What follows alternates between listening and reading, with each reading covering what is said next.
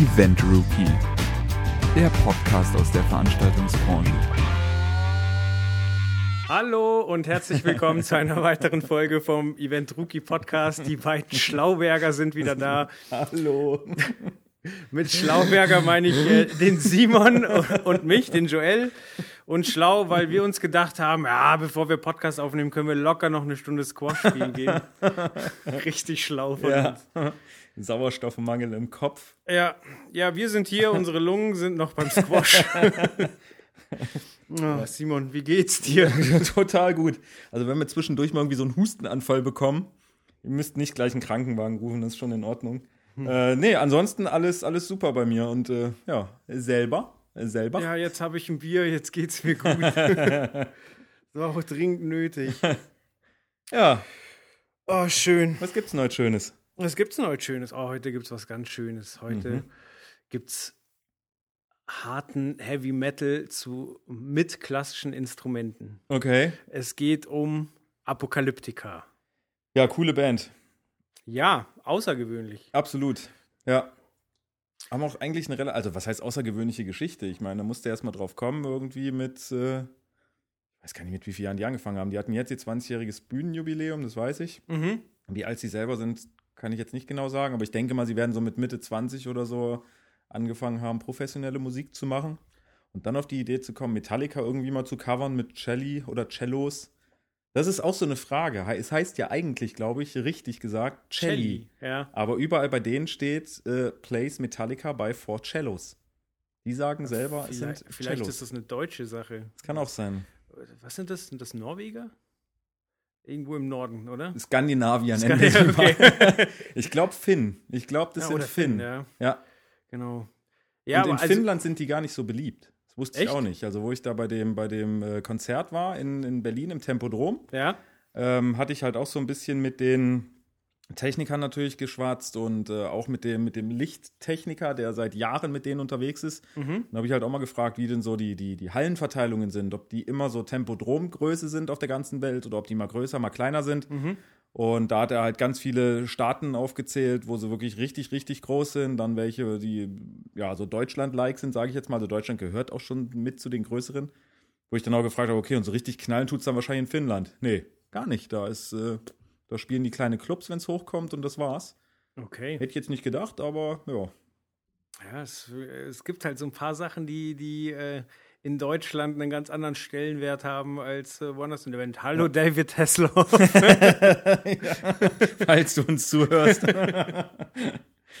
ja, aber also angefangen hat das Ganze ja ein bisschen damit, dass sie, dass sie Metallica-Alben mit dem Cello gecovert haben. Genau. Und da habe ich, äh, ich habe zwei Jungs aus meiner damaligen Fußballmannschaft, der Paul und der Flo, die haben ziemlich zeitgleich dasselbe gemacht. Also die sind damals noch zur Schule gegangen Mhm. und äh, der Paul war musikalisch wirklich sehr, sehr begabt und der hat die Noten aus dem Metallica-Alben rausgehört und hat sie für die anderen aufgeschrieben und dann haben Okay. die auch ähm, eben im Cello ähm, ja, Metallica gecovert und ich war da einmal auf einem Konzert, weil sie mich halt eingeladen hatten. Ja. Das war im, im Studentendorf, da bei, äh, im Olympiadorf, bei, Mhm. wo lauter Studenten sind.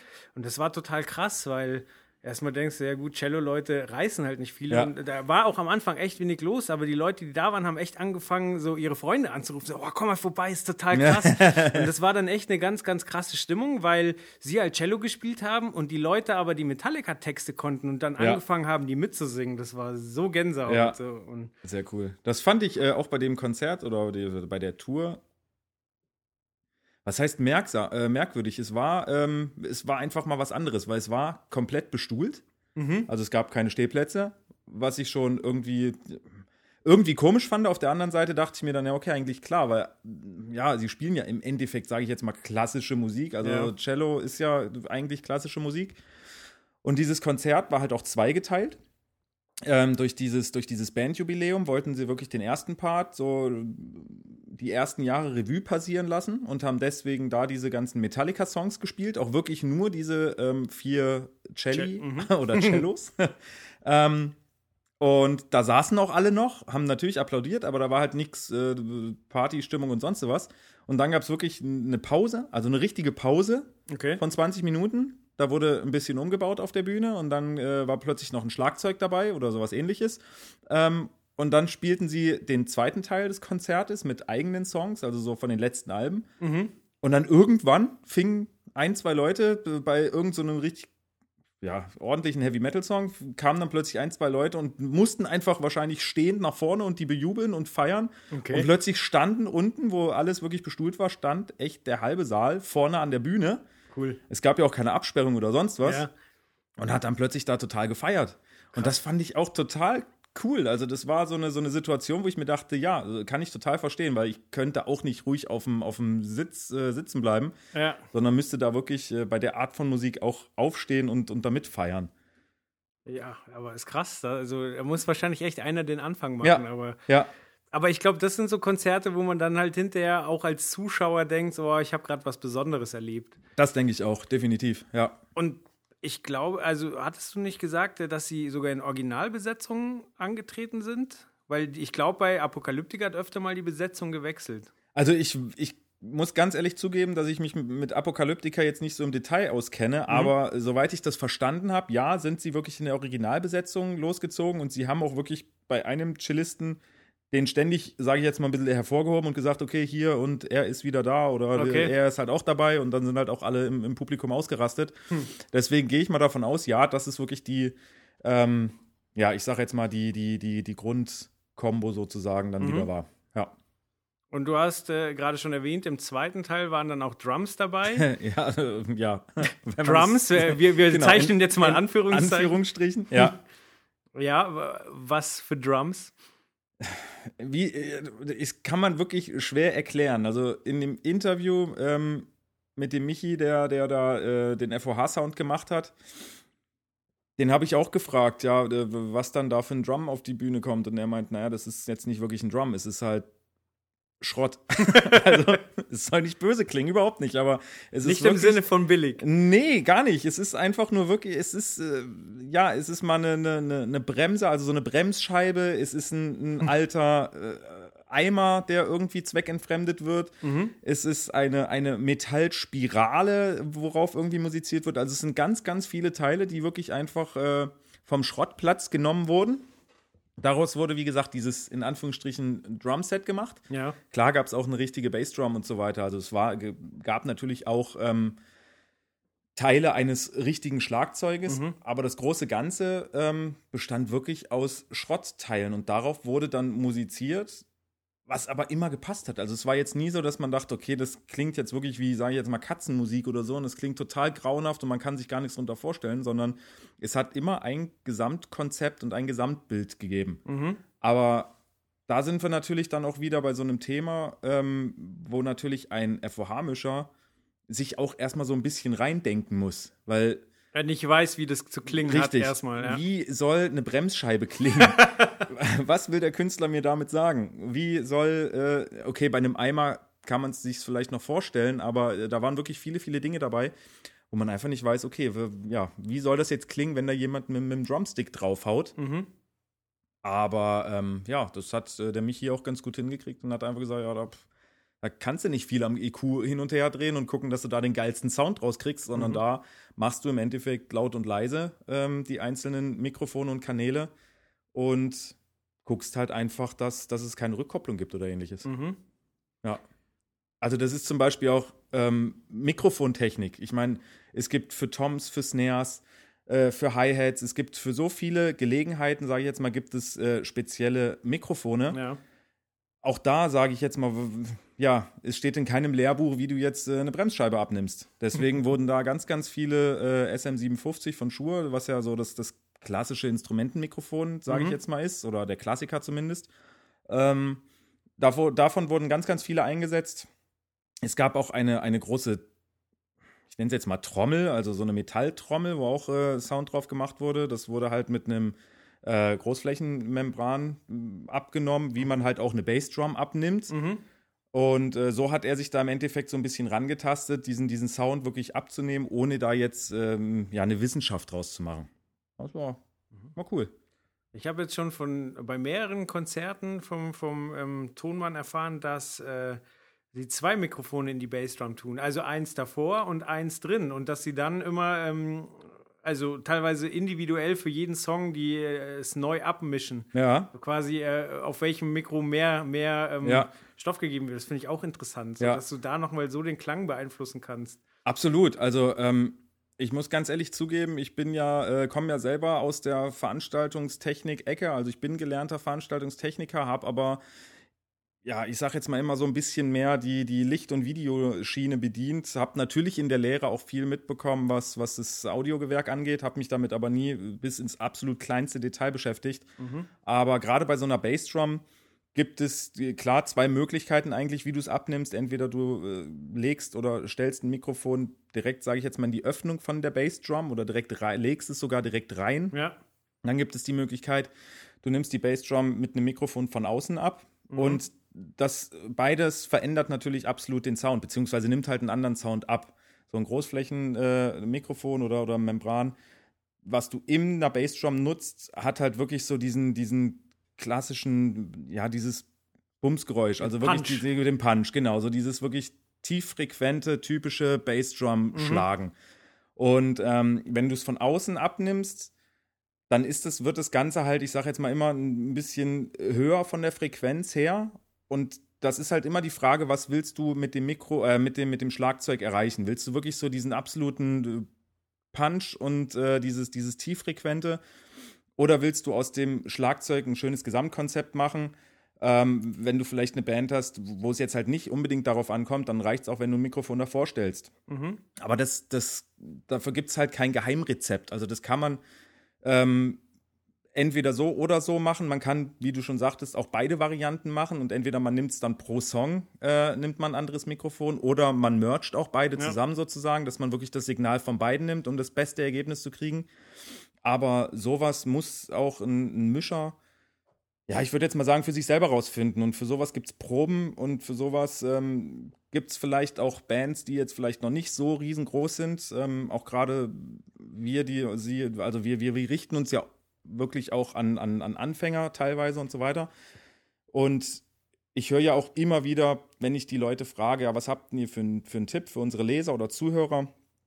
Und viele, viele professionelle Techniker sagen, ja, sucht euch eine Band, die vielleicht noch gar nicht so bekannt ist, die in irgendwelchen Jugendhäusern abhängen und äh, da spielen und mischt die einfach, mischt die die ganze Zeit. Ich meine, viele Bands sind so einfach entstanden, die jetzt erfolgreich sind und die haben auch Ja. meistens an ihren Technikern festgehalten und man lernt einfach und man kann diesen Beruf, zumindest was ein Lichttechniker, Lichtmischer oder Operator oder ein Tonmischer oder ein Monitormischer, ähm, das kannst du nicht aus dem Lehrbuch irgendwie erlernen. Das musst du einfach praktisch machen. Und da musst du auch Fehler machen und da musst du auch viele Proben machen und so weiter.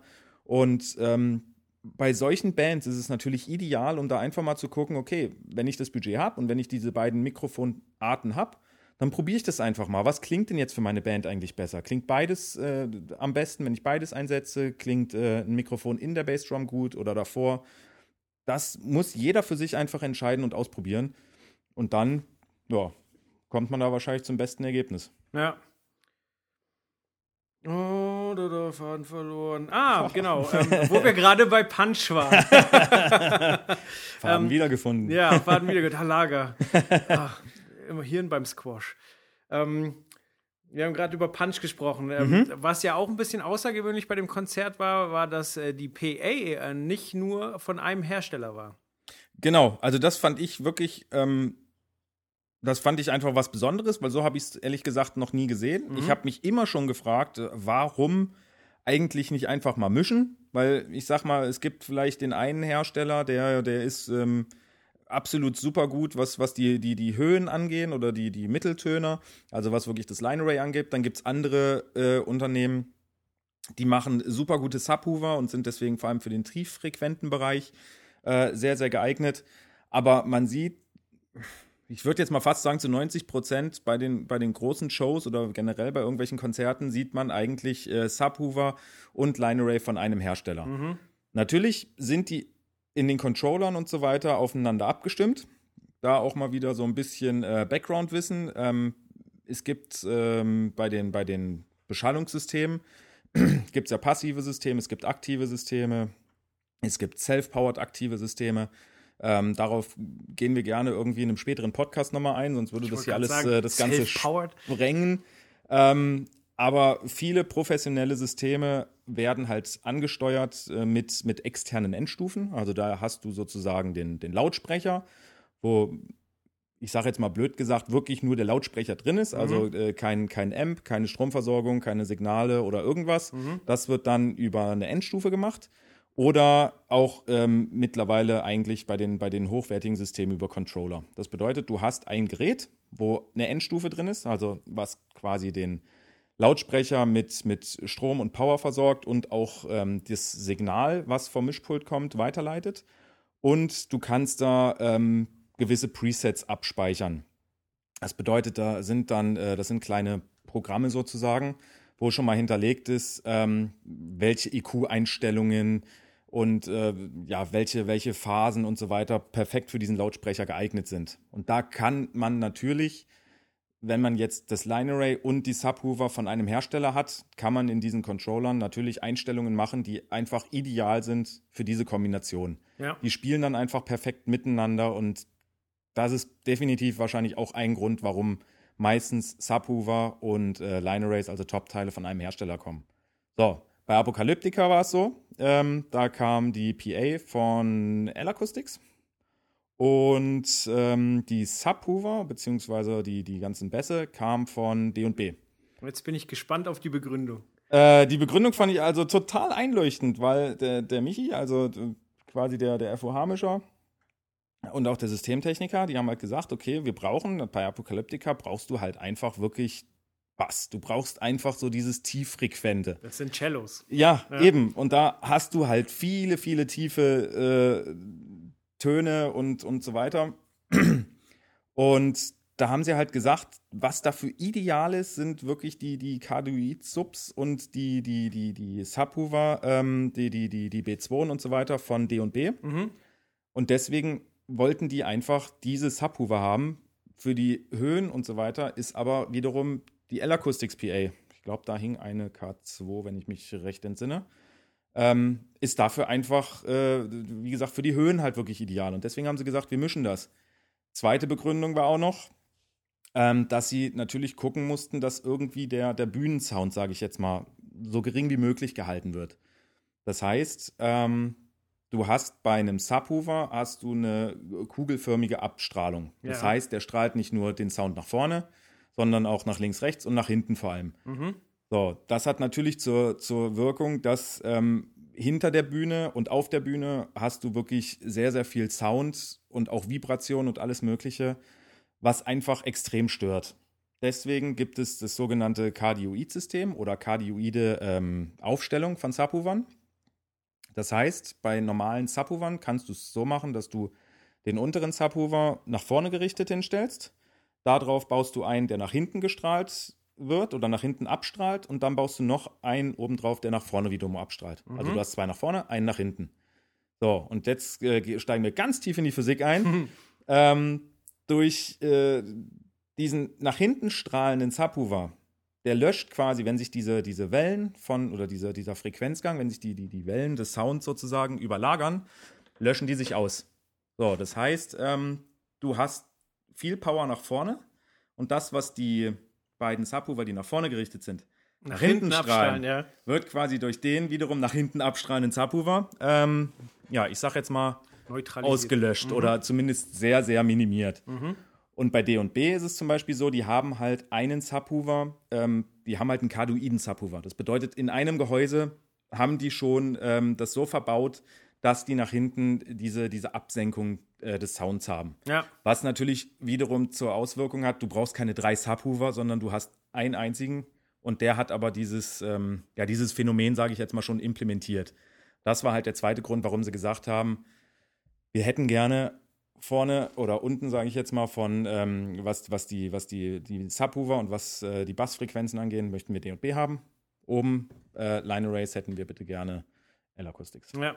Das heißt, ähm, das wird dann, also nicht nur die Vibrationen sind dann Thema, sondern auch wieder Schallemissionen ähm, kann man damit bekämpfen, dass quasi es laut äh, wird, tieffrequenzig an, an einer Stelle, wo du es gar nicht haben willst. Also ich sag jetzt mal bei Open Airs definitiv. Da ist es wirklich so. Also man, man denkt zum Beispiel an, oder ich denke da ganz, ganz oft an Stadtfeste, die zum Beispiel auf einem, ja, auf einem Marktplatz oder irgendwo sind, wo du wirklich hinter der Bühne auch ähm, entweder Anwohner hast oder Geschäft oder irgendetwas, wo du sagst, okay, da soll eigentlich jetzt nicht unbedingt so ein, so ein Sound oder Matsch oder irgendwie ankommen, Ja. sondern da soll es wirklich ruhig sein. Ähm, da ist es natürlich so, dass man sagt, ähm, da kommt man fast eigentlich um kardioiden Aufbau nicht mehr drumherum, ähm, damit du wirklich im Hintergrund einfach diesen, diesen Sound gar nicht mehr oder wirklich minimiert hast. Bei so, einer, bei so einem Hallenkonzert wie jetzt bei Apokalyptika, da ist es natürlich relativ egal, was hinter der Bühne passiert, weil hinter der Bühne ist halt auch nicht wirklich Wand. was, ähm, Ja. sondern da geht es in erster Linie darum, dass die Musiker auf der Bühne dadurch natürlich extrem gestört werden würden, ähm, wenn da plötzlich so diese, dieses, ja, dieses Soundgewitter, was eigentlich nach vorne geht, plötzlich auf der Bühne ist. Klar haben die Monitore In-Ears und so weiter, aber ähm, ja, nichtsdestotrotz stört das, Ja. glaube ich, einfach das, das Feeling und das haben die zwar jetzt nicht gesagt, aber ich kann mir auch vorstellen, dass es gerade, wenn du so ein Streichinstrument hast und es fängt halt plötzlich an zu vibrieren, obwohl es eigentlich gar nicht vibrieren soll und du weißt aber, okay, das ist halt durch die Subwoofer. Ich könnte mir vorstellen, dass es bei einem Cellospieler auch ein bisschen zur Irritation wird. Absolut, ich meine, es sind ja auch riesige Klangkörper. Ja, die eben. sind ja dankbar, wenn, wenn irgendwas ankommt. Richtig. Ja, Genau. ja sehr gut. Ja. Äh, Dann kommen wir, glaube ich, schon langsam von den Streichinstrumenten zu den Blasinstrumenten, oder? Ah, diese, diese Übergänge, das ist der Hammer. Ah. Die hast du geübt, gibst Ja, ich, geübt, ja, ja. ich denke eigentlich seit 20 Minuten an nichts anderes. Ne? Ja. nee, und zwar waren äh, wir beide bei Labras Banda zu beim äh, zehnjährigen, jetzt wollte ich schon sagen Firmenjubiläum, aber Auch, natürlich ja. falsch, Bandjubiläum. ja. Ähm, Da musst du jetzt erstmal, glaube ich, ein bisschen weit ausholen und erklären, wer, was, wo, wie Labras Banda ist, weil äh, wir, die sage ich jetzt mal, in, in München und Umgebung äh, erstens arbeiten und zweitens äh, ich gelebt habe, du immer noch lebst. Wir wissen, wer das ist, aber ich glaube, viele, viele wissen wahrscheinlich nicht, wer es ist. Richtig, also Labras Banda ist eine Blaskapelle, um es überspitzt zu sagen. Das heißt, äh, Tuba, Trompete, mittlerweile auch Schlagzeug und Bass. Ähm, und ja, also Labras Banda ist, äh, ist sogar eine Namenszusammensetzung aus äh, einer Brassband und äh, was war das andere?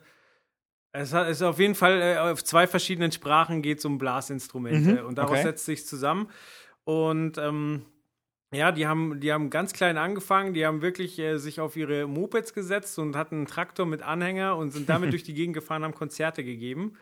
Und äh, ja, bei denen war wirklich äh, das Konzept Touren, Touren, Touren. Okay. Und äh, die haben halt live eine wahnsinnige Energie. Und wenn man hört, so, ja, hier eine Blaskapelle, da hat ja eigentlich kein Mensch Bock drauf. Also es gibt irgendwie die, äh, wie heißen die von Jägermeister? Jägermeister Blaskapelle. Ja. Ah, heißen wirklich so? Die heißen einfach nur Jägermeister Blaskapelle, ja. Ja, da weiß man, die machen Stimmung. Ähm, aber so äh, zuckt ja niemand, der jetzt nicht gerade tiefst im Schlagerwald Ja, versteckt ist, äh, wenn, er, wenn er eine Blaskapelle hört. Ja, aber es ist ja nicht nur, dass sie Blasmusik machen. Ich meine, sie singen ja auch noch, aber sowas von dermaßen auf dem tiefsten Bayerisch, was kaum einer versteht. Das Das, kommt richtig. ja auch noch dazu.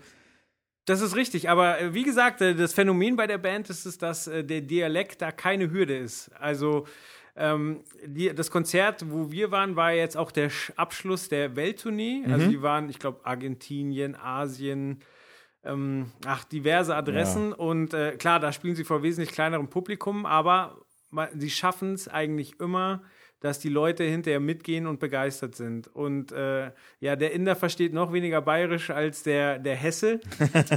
Aber ja, die, die haben einfach eine krasse Energie auf der Bühne und Ja. äh, wirken, obwohl sie Bayern sind, doch einigermaßen sympathisch.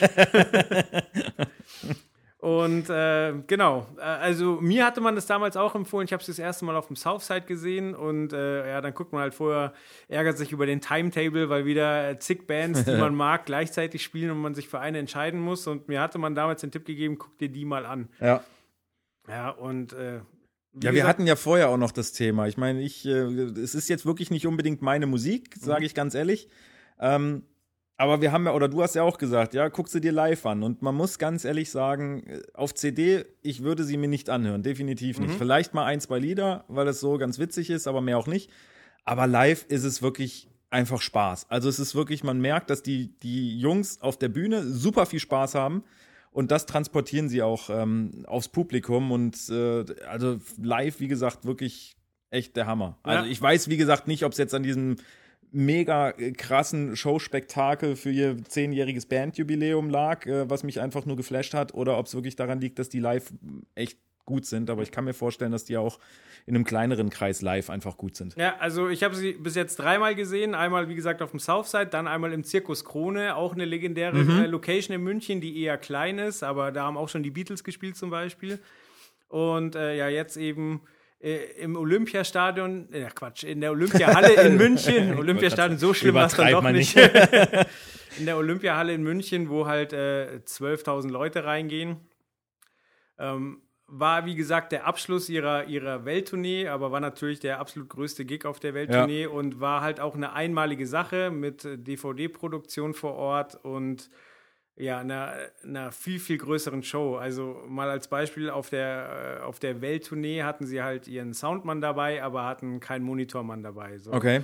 Und äh, jetzt für das Konzert haben sie komplett ihre neuen Monitor, ähm, also sie haben äh, neue Sennheiser In-Ears ähm, verwendet. Und äh, ja, für die, äh, das ist ganz verrückt, weil für dieses eine Konzert wurde wahnsinnig viel vorbereitet, was halt ähm, danach Geschichte ist. Das Ja. passiert nicht mehr. Ja. Also zum Beispiel haben sie ähm, eine 26 Meter breite Leinwand an den Start gebracht und haben darüber Visuals laufen lassen. Okay. Äh, das ist gleich auf mehreren Ebenen interessant, weil zum einen ähm, ja, musste erstmal so eine Leinwand an den Start Kriegen, bringen. ja. Genau.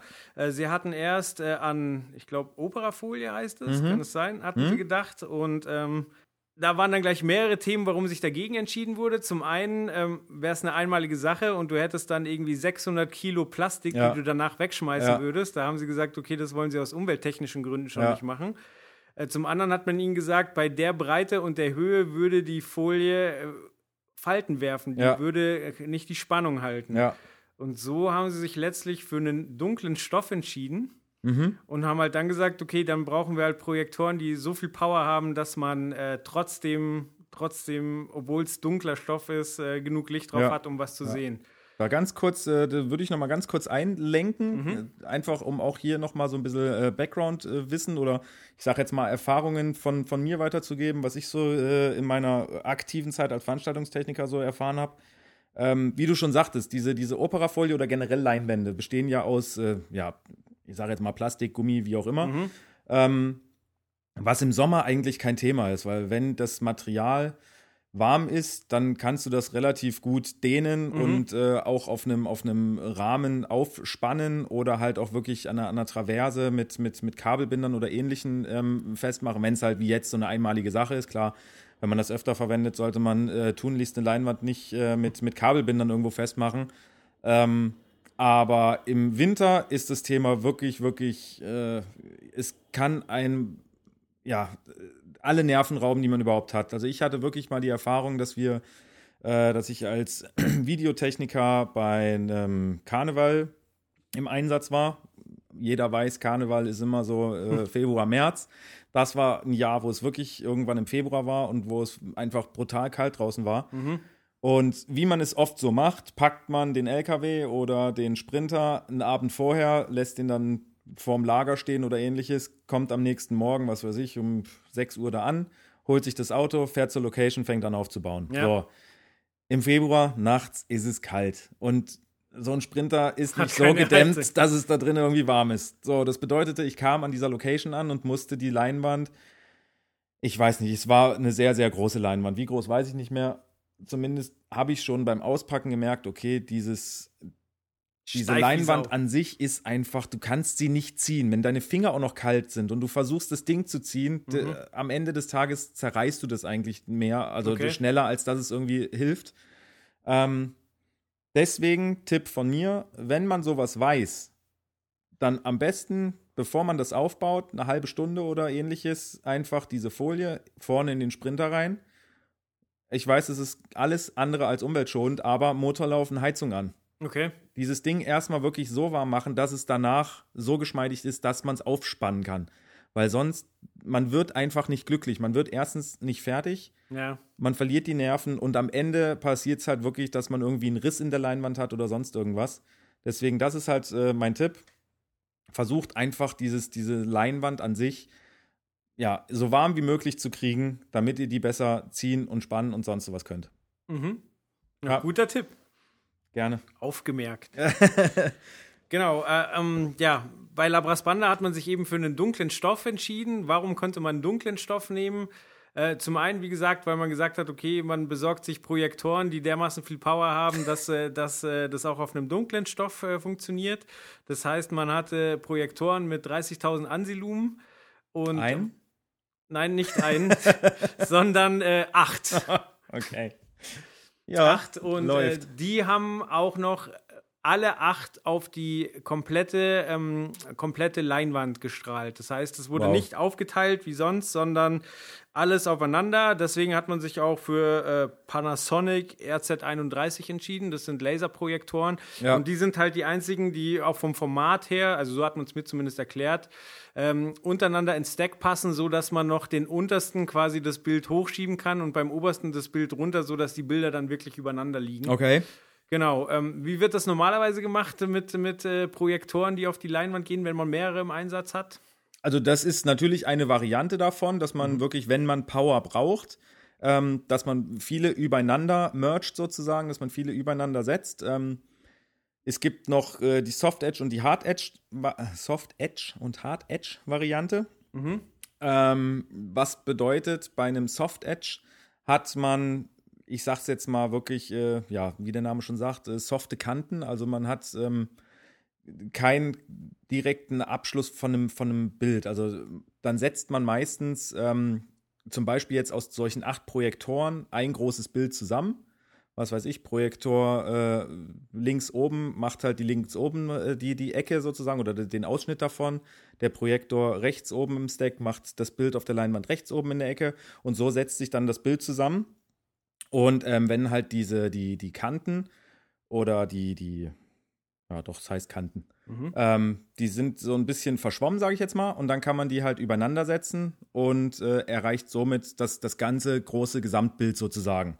Oder man hat halt das Hard Edge, was bedeutet, du hast wirklich äh, richtig harte Kanten und musst dann diese Bilder, die einzelnen Pixel genau so aneinander fügen oder aneinander setzen, dass du dann halt auch wieder ein großes, ganzes Bild rauskriegst.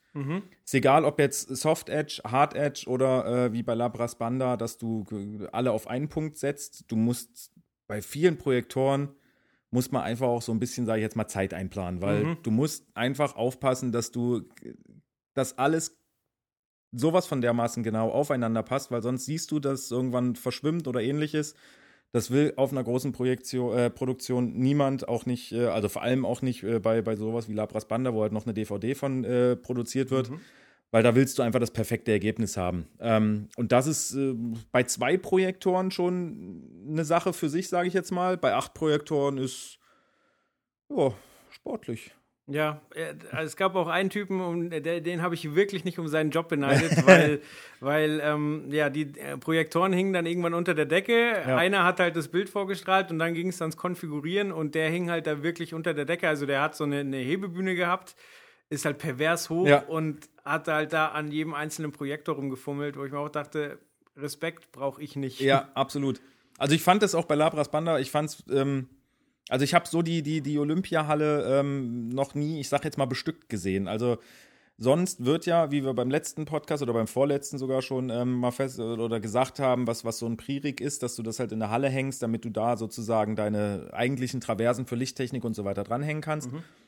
Das habe ich bis jetzt eigentlich wirklich ähm, meistens in der Olympiahalle gesehen. Entweder es gab halt einen Ground Support, also eine richtige Bühne, wo alles dran kam, oder halt dieses Pre-Rig. Äh, und dann hängen natürlich auch die Scheinwerfer oder ähm, Lichttraversen und so weiter relativ weit unten. Und bei Labras Banda war das Ganze ja, fast ziemlich direkt unters Dach gehangen. Also da, da war, es war einfach extrem hoch, äh, wo die Lichttechnik hing Ja. was ähm, ja für uns zum Fotografieren, sage ich jetzt mal, halt eine Herausforderung war, weil sonst hast du halt immer alles schön weit unten. Aber es war auch einfach mal was komplett anderes. Also ich fand es absolut top. Ähm, ich fand auch, es war ein, ein absolut stimmiges, tolles Lichtdesign, wo man auch sagen muss, ähm, ich finde das wirklich auch faszinierend. Ähm, natürlich ist es ein Job und es ist ein Auftrag, äh, ein Lichtdesign zu machen und dafür kriegt äh, der Lichtdesigner auch sein Geld. Aber es ist, finde ich, glaube ich, von der Motivation her, zumindest würde es mir vielleicht so gehen, vielleicht geht es auch anderen so, für eine Tour weißt du halt, okay, dieses Ding wird halt irgendwie 50 Mal Mhm. innerhalb von einem Jahr oder so gespielt und da weißt du, dieses Lichtdesign hat halt irgendwo ja, nicht seinen Sinn. Jedes Lichtdesign hat Sinn, aber es ist halt einfach, wird halt mehrfach verwendet. Ja. Und für so was wie bei Labras Banda setzt du dich halt wochenlang, tagelang hin, planst was, machst und weißt, okay, dieses Ding funzelt irgendwie drei Stunden und danach nie wieder. Also Ja. es ist wirklich so eine einmalige Show. Klar, es ist ein, ein ESC auch oder äh, sonst irgendwas. Aber das finde ich schon echt cool, dass dann sowas bei rumkommt wie bei Labras Banda. Ähm, Guckt es euch gerne an bei uns auf der, auf der Homepage äh, www.eventrookie.de haben wir ein paar Bilder für euch und wir haben ja auch die Reportage im Heft und so weiter. Ähm, dann seht ihr einfach mal, ähm, ja, wie dieses Lichtdesign aussieht und ich fand, ich fand das echt top und finde es auch echt toll, dass, dass da so die Motivation hinter ist, sowas einfach zu Papier zu bringen und dann auch, ja, dass es dann so auch aufgebaut wird. Ja, die haben sich auch wahnsinnig viele Gedanken dazu gemacht. Also Mhm. zum einen, äh, ja, du hast schon gesagt, Olympiahalle haben wir noch nie so gesehen. Ich meine, da sind normalerweise äh, die Ärzte, die Hosen, Metallica, Justin Timberlake, so das sind so Ja. die Kandidaten. Und bei Labras Banda haben die die Bühne aufgebaut und ich dachte mir erstmal, wieso ist denn die Bühne so klein? so. Und da hat mir auch der, der, ähm, der Martin, der Lichtmann, hat mir erklärt, dass er das vorgeschlagen hat, weil er sagt, Labras Banda, die, die sind eine absolut kompakte Band. So. Das ist eine Band, die wahnsinnig viel improvisiert, was dann auch für die Visuals wieder eine Herausforderung ist. Ja. Ähm, kein, kein Song klingt, wie er auf der CD ist. Die bauen Solos ein, wo sie Bock haben, die ändern das Tempo. Und das funktioniert alles nur, weil die wahnsinnig kompakt, kompakt miteinander stehen und wenn der, wenn der Leadsänger, der Stefan Dettel, äh, die Hand hebt, dann weiß jeder, was, was los ist. So, und dafür müssen die beisammen sein. Also hat er beim Design schon gesagt, okay, wir brauchen eine kleine Rundbühne. So, dann der nächste Schritt war halt, ähm, dass die Visuals kommen und äh, wie gesagt, eine riesige Leinwand und das hatte halt zur Folge, dass äh, beim Licht zum Beispiel, dass das halt wahnsinnig hochgehängt werden muss, weil halt nichts im Weg von den Visuals sein Ah, okay. sollte. Ja, Ähm, logisch.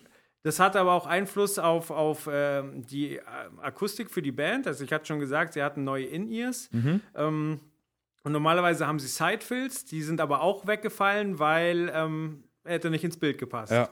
Und deswegen hatten sie bei da halt dann äh, Monitorboxen auf der Bühne, einfach Mhm. weil die besser zu verstecken waren.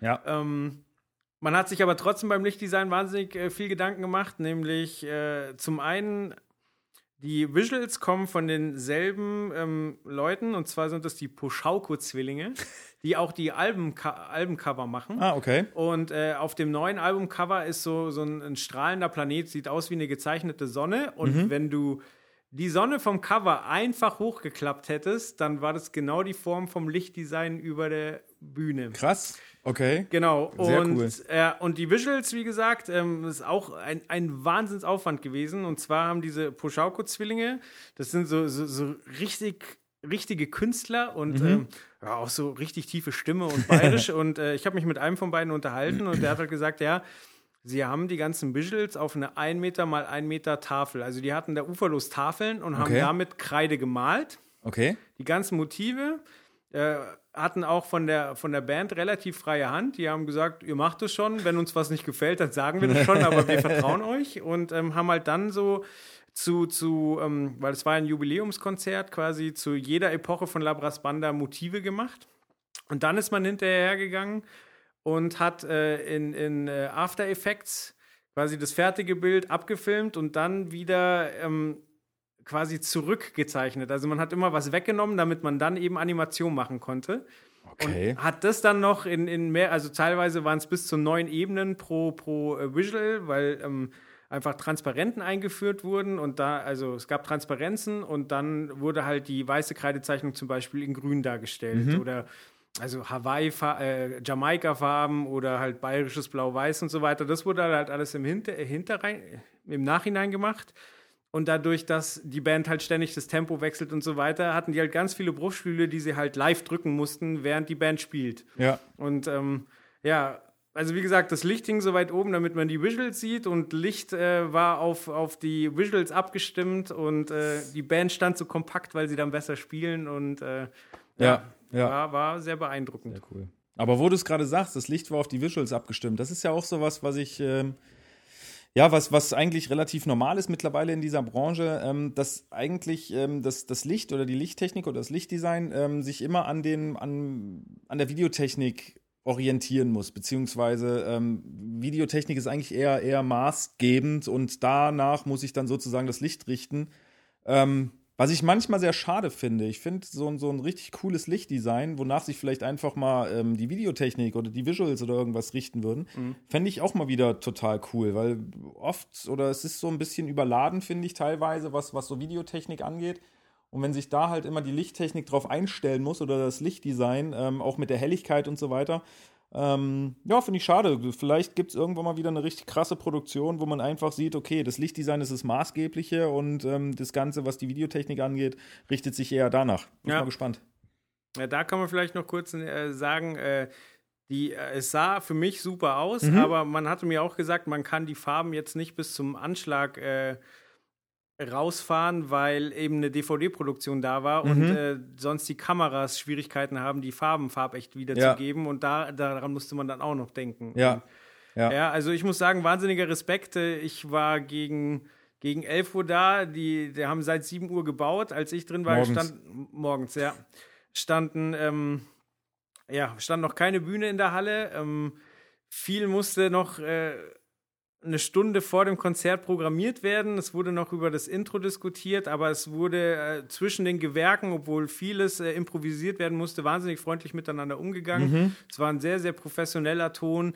Auch die äh, Band hat sich sowohl beim Soundcheck als auch während dem Konzert wahnsinnig dankbar gezeigt bei den Technikern und ich muss sagen, das war eine ganz, ganz tolle Atmosphäre, ja. obwohl sie alle angespannt waren und alle wussten so, sie haben nur diese eine Chance und wenn sie die verkacken, dann haben sie Ärger am Hals und äh, Respekt. Sehr schön, sehr schön. Aber ähm, ja, was, was du auch gerade ansprichst, ähm, auch da wieder so eine, ja, was heißt Anekdote aus dem Leben, aber ähm, wenn du um 11 da angekommen bist, noch keine Bühne war da und so weiter. Das, das finde ich persönlich an diesem Job auch das, das Tolle und auch irgendwo so das Lohn, sage ich, oder der, der, der Lohn für, für die Mühen. Du kommst morgens in eine Halle, egal wann. Die Halle ist komplett leer, da ist mhm. nichts drin. Du baust den ganzen Tag auf, ähm, machst dich dreckig, äh, schwitzt, musst schwere Sachen schleppen, programmieren, machen und tun, dich drauf konzentrieren.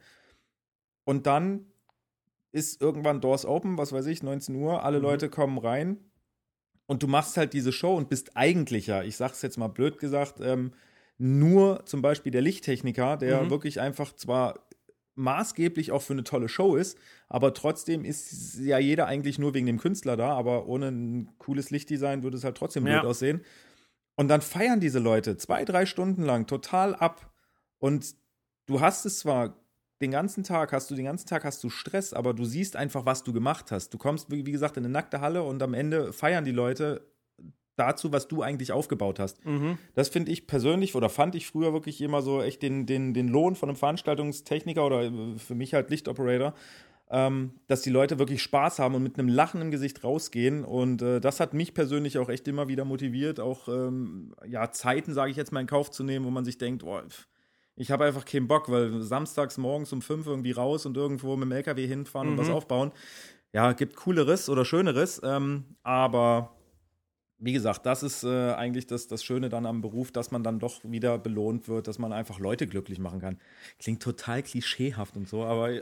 aber so. ich habe da auch drüber nachgedacht, allerdings kam mir ein ganz anderer Gedanke, weil, wie gesagt, die waren um 7 Uhr da ähm, der Soundcheck ging, ich habe nicht auf die Uhr geguckt, aber ich glaube eine eineinhalb Stunden, also okay. richtig, richtig lang. Ja. Ähm, dann hat die Band über drei Stunden Konzert gemacht. Ja. Die haben wirklich rausgefeuert. Und dann kam mir der Gedanke, okay, es hat alles geklappt. Die Leute müssen jetzt happy sein. Habe ich jetzt noch Bock abzubauen? Mhm. Uiuiui. Ui, ui. mhm.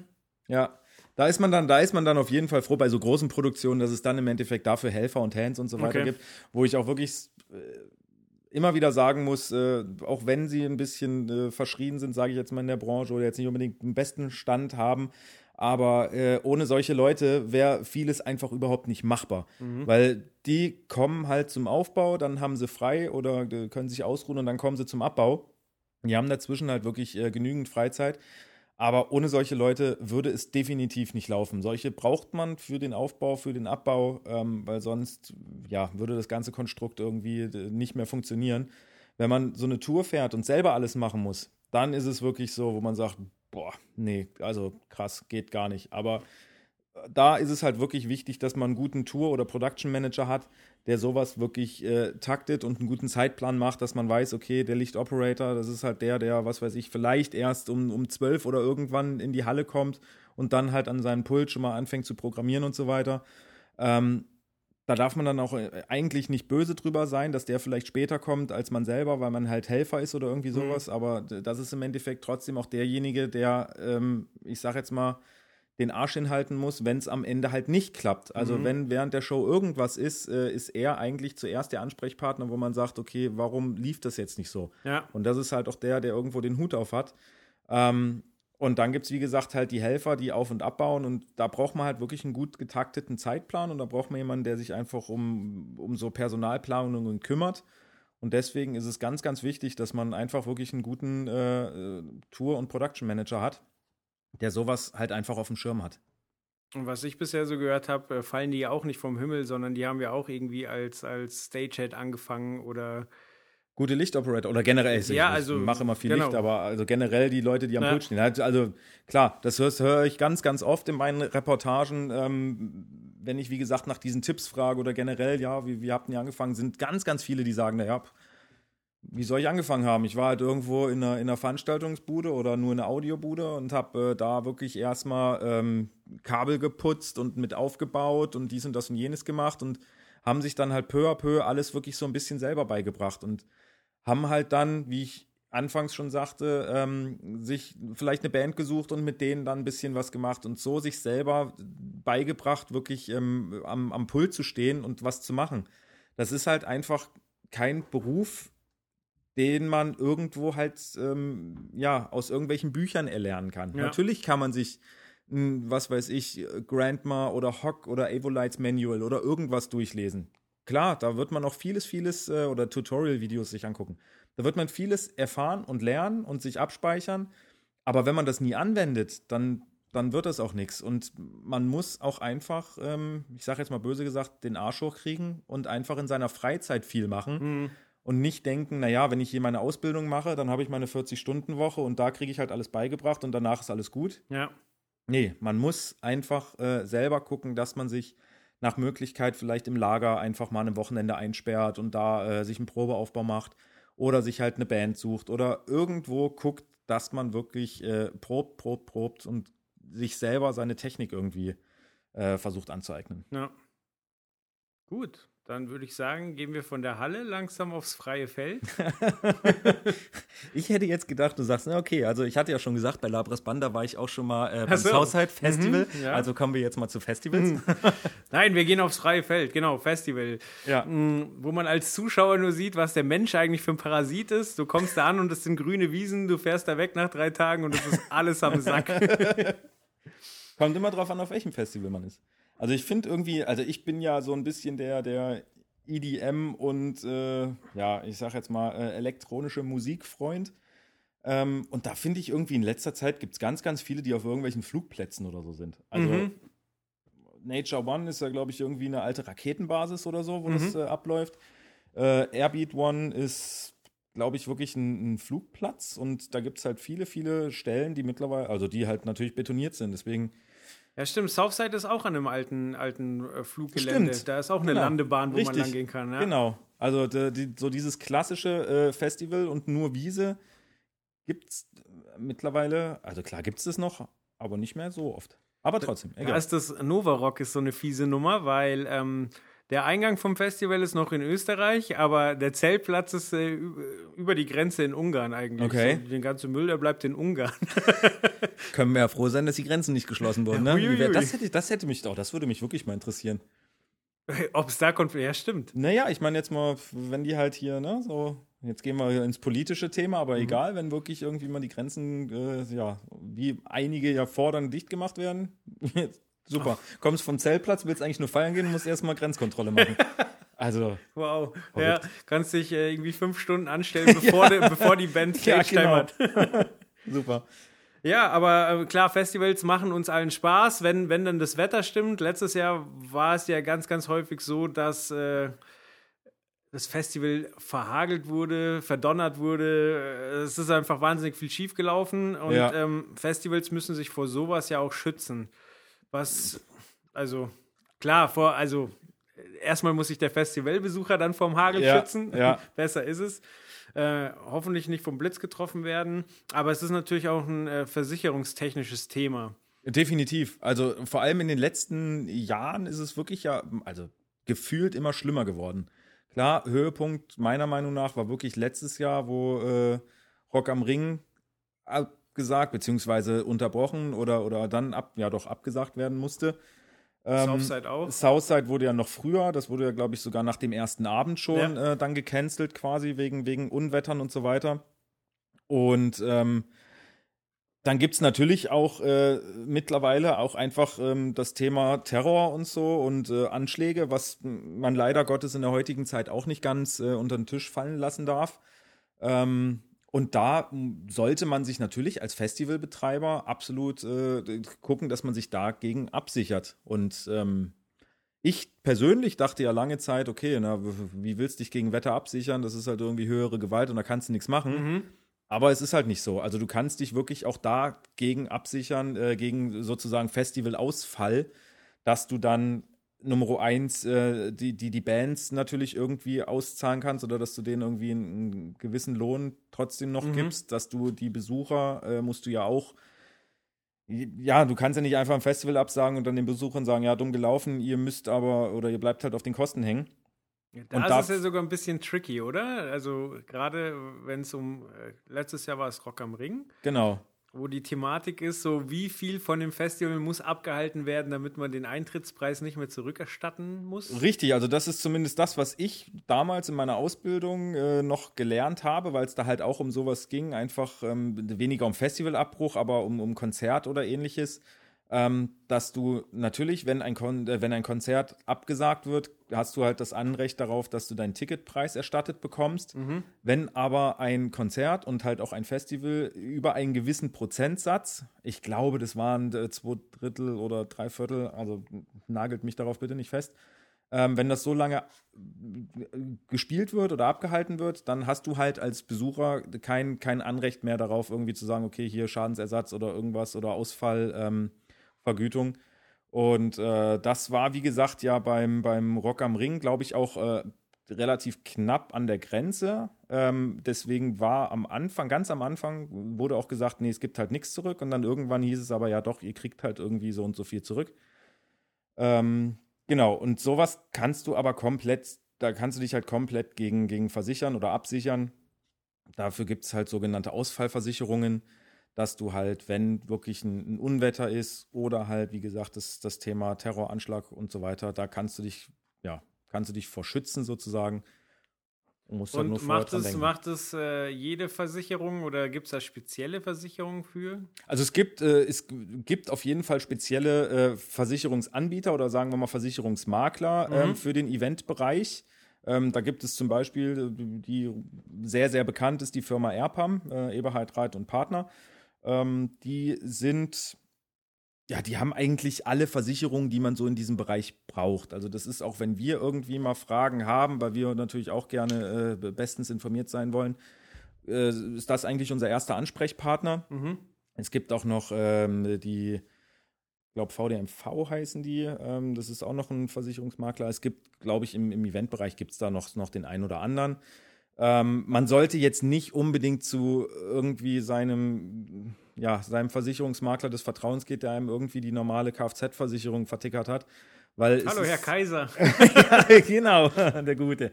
Ähm, nee, weil da gibt es natürlich gibt es äh, gewisse Anforderungen und es gibt auch äh, ganz unterschiedliche Versicherungsanbieter, also jetzt nicht nur den Makler, sondern äh, die Versicherungsgesellschaften sozusagen. Und da sollte man sich schon jemanden suchen, der in unserem Bereich, also für Veranstaltungen, Veranstaltungstechnik und so weiter, ähm, sich da auskennt, was ja auch äh, Equipmentversicherung und so weiter angeht. Also es ist ja nicht nur so eine Ausfallversicherung, sondern da gibt es ja ganz, ganz viele Haftpflicht und, und, und. Ähm, was auch natürlich ein Thema ist für, für, für Einsteiger. Also man sollte jetzt nicht denken, irgendwie, wenn man gerade seine Ausbildung hinter sich hat, ähm, sich vielleicht selbstständig machen möchte ähm, als, als, als Techniker, dass man dann sich denkt, ach, naja, Versicherung kann ich erstmal drauf verzichten. Mhm. Erstens ist es wirklich so, dass viele Auftraggeber sagen, okay, eine Haftpflicht und ähnliches muss halt einfach nachgewiesen werden. Ja. Weil natürlich will äh, der technische Dienstleister XY jetzt auch nicht dafür haften, wenn ähm, der, der Techniker, sage ich jetzt mal, fahrlässig oder ähnliches handelt. Ähm, deswegen sollte man sich auf jeden Fall, bevor man seine, seine Abschlussprüfung macht oder bevor man halt wirklich sich selbstständig macht in diesem Bereich, sollte man sehr, sehr gut darüber nachdenken, was für Versicherungen brauche ich, was sollte ich äh, abschließen, damit am Ende nicht die böse Überraschung dasteht, weil man wahrscheinlich auch einige Aufträge gar nicht kriegt, weil es wirklich auch verlangt wird. Und da, wie gesagt, gibt es einige Ansprechpartner bei uns in der Branche, die wie eigentlich fast jeder in dieser Branche auch wirklich sehr nett sind und wo man auch einfach mal anfragen kann und sich Angebote einholen kann, was ja noch lange nicht bedeutet, dass man jetzt sofort alles abschließen muss. Die sagen auch, also viele, mit denen ich bis jetzt geredet habe, sind jetzt auch nicht so drauf, ähm, dass sie sagen, okay, hier, ich verkaufe dir jetzt das, das, das und das, sondern die werden wirklich äh, gut beraten und sagen, ja, das solltest du vielleicht machen und du so eine Altersvorsorge oder so sollte man irgendwann drüber nachdenken, ist jetzt aber vielleicht, wenn man am Anfang noch nicht so viel Geld hat, vielleicht erstmal nicht ganz so wichtig. Mhm. Aber wie gesagt, da gibt es viele, viele Versicherungen, und da sollte man sich den Partner suchen, der in der Branche sich auskennt. Ja, kam jetzt wirklich gerade der Gedanke, äh, so ach krass, natürlich muss man sich auch irgendwie gegen Terrorismus versichern, aber ist ja irgendwie noch nie passiert. Und dann fiel mir ein, der hat doch in Paris. Ja, nicht nur da. Ich meine, hier in Deutschland um die Ecke ja auch, hier in, in, in Franken oder wo das war, wo auch vor einem Festival. Es hat, wurde nicht so hochgebauscht, aber äh, da hat ja auch einer, äh, ich weiß nicht, ob da nur wild um sich, um sich geschossen hat oder da wirklich auch jemand getötet wurde. Das okay. war auch äh, vor oder nach einem Festival. Also okay. es ist jetzt nicht nur, dass es nur irgendwo anders ist, aber klar, wie du sagtest, äh, natürlich, das ist in Paris natürlich auch so eine Sache. Ähm, und auch dagegen kann man sich äh, wirklich versichern und, und schützen, zumindest finanziell, weil auch da gibt es, ähm, da gibt es auch die ganz unterschiedlichsten Regeln. Da gibt es Nummer eins natürlich so eine Ausfallversicherung. Also was passiert, wenn es jetzt wirklich einen Terroranschlag gibt oder ein Attentat, man ist es ja nicht immer nur Terror, gibt ja auch Attentate, mhm. ist ja auch nochmal ein Unterschied. Ähm, wenn dadurch seine eigene Veranstaltung ausfällt, es gibt aber auch, ähm, oh, jetzt muss ich nachdenken, das wurde mir beim, bei unserem Interview, was ich vor kurzem geführt hatte, gesagt, ich glaube, das heißt Pietätsklausel, aber ich weiß es nicht mehr ganz genau. Das heißt quasi, wenn zum Beispiel ähm, sowas ist wie, wie vor, ich glaube, ungefähr einem, einem Dreivierteljahr in München, wo es halt wirklich dieses Attentat gab, äh, da der in der Nähe. Amoklauf, vom, oder? Dieser Amoklauf, mhm. genau. Ähm, dann ist man quasi, wenn man so eine Versicherung hat, könnte man auch sagen, okay, meine Versicherung, äh, meine Veranstaltung ist zwar erst am nächsten Tag, aber, aber ich kann einfach, ich kann ja. nicht jetzt irgendwie diese Veranstaltung machen, ich kann hier kein keine, keine, Party machen, ja. äh, wenn einen Tag vorher irgendwie äh, 18 Menschen in der Stadt gestorben sind oder wie mhm. viel auch immer. Ähm, und wie gesagt, sowas ist zum Beispiel bei vielen Versicherungen auch mit drin. Aber wie gesagt, dafür gibt es halt, äh, wie ich schon sagte, die genügend, äh, genügend Ansprechpartner, die man einfach mal fragen kann und sollte.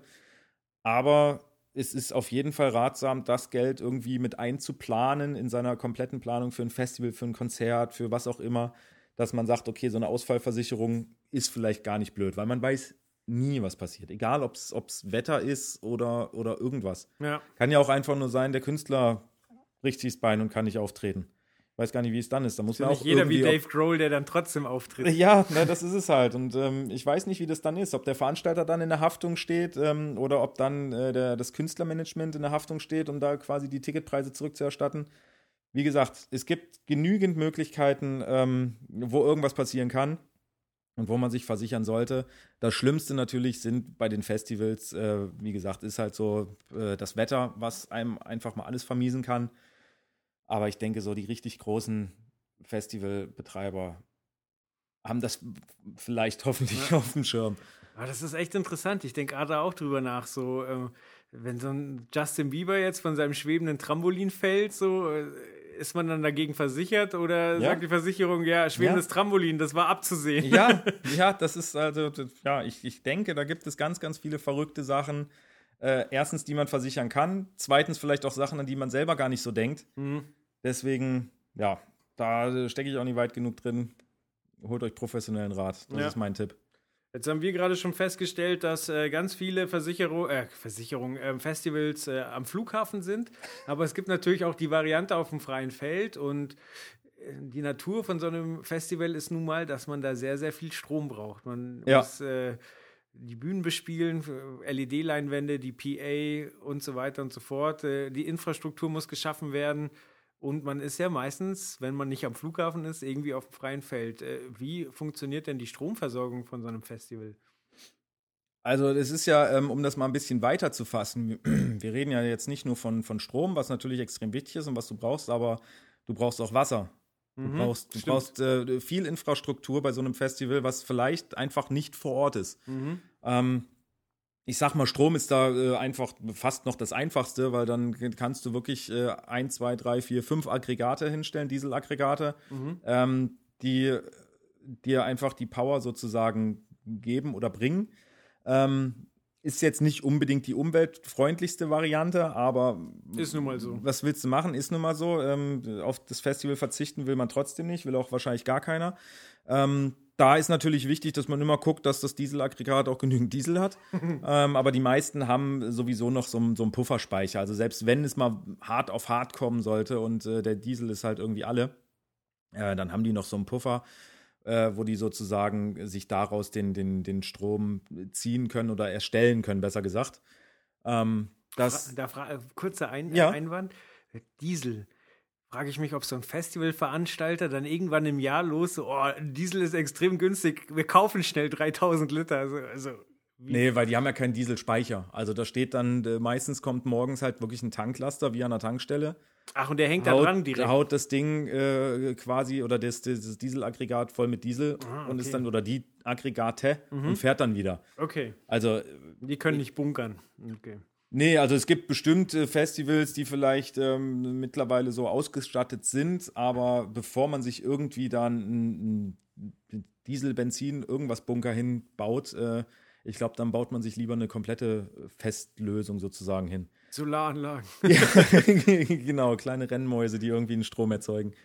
ähm, nein, es gibt aber auch noch ganz andere Varianten. Ähm, also da, da gibt es zwei Varianten. Ich gehe jetzt einfach mal erstmal Nummer eins ein bisschen weg von den Festivals und gehe mal rüber zu, zu Stadtfesten, was ja auch teilweise sowas ist wie ein Mhm. Open Festival. Air. Äh, Open Airs, genau.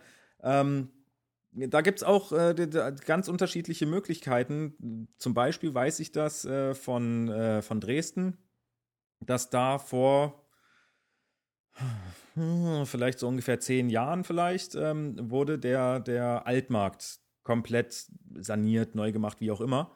Und da ist zu den Stadtfesten ist mindestens eine bis zwei Bühnen sind da halt drauf. Und Okay. die haben, wo die halt den, Neumarkt, äh, den Altmarkt neu gemacht haben, haben die halt unterirdisch sich wirklich äh, richtig ein Stromaggregat, also nicht Dieselbetrieben oder irgendwas, sondern wirklich einfach äh, von dem städtischen Energiedienstleister da unten ein Aggregat reinstellen lassen, dass die von da sozusagen den Strom rausziehen können. Okay. Also die sind, äh, ich sage jetzt mal, gut ausgestattet. Dann gibt es natürlich auch noch die andere Variante, wie zum Beispiel jetzt Wacken, was einfach mal ein Mega-Festival ist. Und ich glaube, die Veranstalter wissen auch selber, okay, ich persönlich weiß noch nicht mal, was sie groß falsch machen sollten, um irgendwann mal nicht erfolgreich zu sein. Mhm. Weil, wenn das Wacken 2017 irgendwann Geschichte ist, gehen wahrscheinlich einen Tag später die Tickets wieder in den Verkauf und noch einen Tag später sind die komplett, aus, komplett ausverkauft. Es gibt noch keinen Act, es gibt keinen Headliner, nix. So, und ähm, die Veranstalter haben sich irgendwann auch mal gesagt, okay, wir wollen halt erstens ein bisschen nachhaltig sein und zweitens, wir wissen, das Festival wird zu 99 Prozent immer auf dem gleichen Acker sta- stattfinden. Und deswegen haben die sehr, sehr, sehr, sehr viel gebaut und auch unterirdisch. Also man sieht da jetzt auch kein Kabel, was oberirdisch groß lang läuft, weil Mhm. zwischen FOH und Bühne, was immer gleich steht, laufen halt unterirdisch ähm, Kabelkanäle oder. Schächte lang. Also da läuft alles, ähm, da ist alles vorbereitet. Ich lehne mich jetzt ein bisschen weit aus dem Fenster, weil das weiß ich nicht genau, aber ich äh, könnte darauf schwören, dass die auch keine Aggregate, keine Dieselaggregate oder irgendwas da stehen haben, Mhm. sondern das nehmen die sich äh, von irgendwo, wo es wirklich schon eingebaut ist, sozusagen, ähm, unterirdisch. Ähm, genau, um da sozusagen den Strom von herzuziehen. Aber klar, viele Festivals, vor allem die, die auf einem komplett freien Feld sind, die haben einfach äh, Dieselaggregate und ziehen sich daher den Strom. Wie es jetzt bei diesen Festivals ist, die auf diesen Flugplätzen äh, veranstaltet werden, ich kann mir vorstellen, dass es da auch irgendwo die Möglichkeit gibt. Da kriegen die Aggregate halt. Kerosin. ja, genau. nee, ich kann mir vorstellen, dass es da, ich meine, auf Flugplätzen kann ich mir vorstellen, dass da genügend Strom irgendwo anliegt, ja, um das dann wirklich äh, sich zu nehmen. Genau. Um auch mal so einem äh, Flugzeug Starthilfe zu geben, wenn die Batterie leer ist. Ja, genau. Nee, sehr gut. Dann haben wir es, glaube ich, für heute wieder, oder? Ich fand's gut, ja. Es war mal wieder wirklich, wirklich interessant.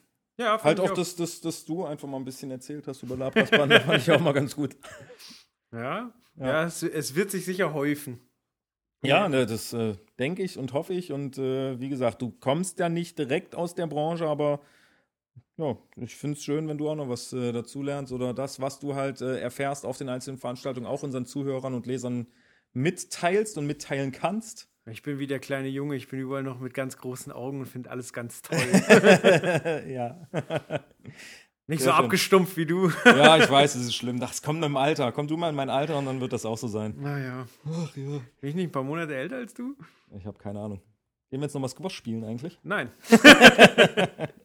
Nein, also, es hat wie immer Freude gemacht. Ja. Vielen Dank, dass du dir Zeit genommen hast. Ähm, Für dich immer. euch vielen Dank fürs Zuhören Absolut. und bis demnächst. Genau, bis dann. Tschüss. Tschüss.